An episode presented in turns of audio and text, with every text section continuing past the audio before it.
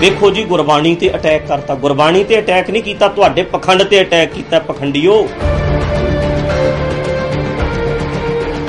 ਹੁਣੇ ਬਾਣੀ ਤੇ ਅਟੈਕ ਕਰਦਾ, ਹੁਣੇ ਅੰਮ੍ਰਿਤ ਤੇ ਅਟੈਕ ਕਰਦਾ। ਇਹ ਭਾਈ ਅੰਮ੍ਰਿਤ ਤੇ ਅਟੈਕ ਅੱਜ ਆ ਹੋ ਗਿਆ ਜੀ, ਉੱਥੇ ਸਾਡੀ ਨਿਗਾਹ ਰੱਖੀ ਹੋਈ ਹੈ ਜੀ, ਉੱਥੇ ਇਦਾਂ ਹੋ ਗਿਆ ਜੀ, ਪਰਮੇਸ਼ਰ ਦਵਾਰ 'ਚ ਇਦਾਂ ਹੋ ਗਿਆ, ਇਹ ਗੱਲਾਂ ਦੇ ਜਵਾਬ ਨਹੀਂ। ਤੁਹਾਨੂੰ ਅਧਿਕਾਰ ਮਿਲ ਗਿਆ ਬਾਟਿਆਂ ਨੂੰ ਮੰਨਣ ਦਾ। ਤੁਹਾਨੂੰ ਅਧਿਕਾਰ ਮਿਲ ਗਿਆ ਆਪੋ ਆਪਣੀ ਮਰਿਆਦਾ ਚਲਾਉਣ ਦਾ।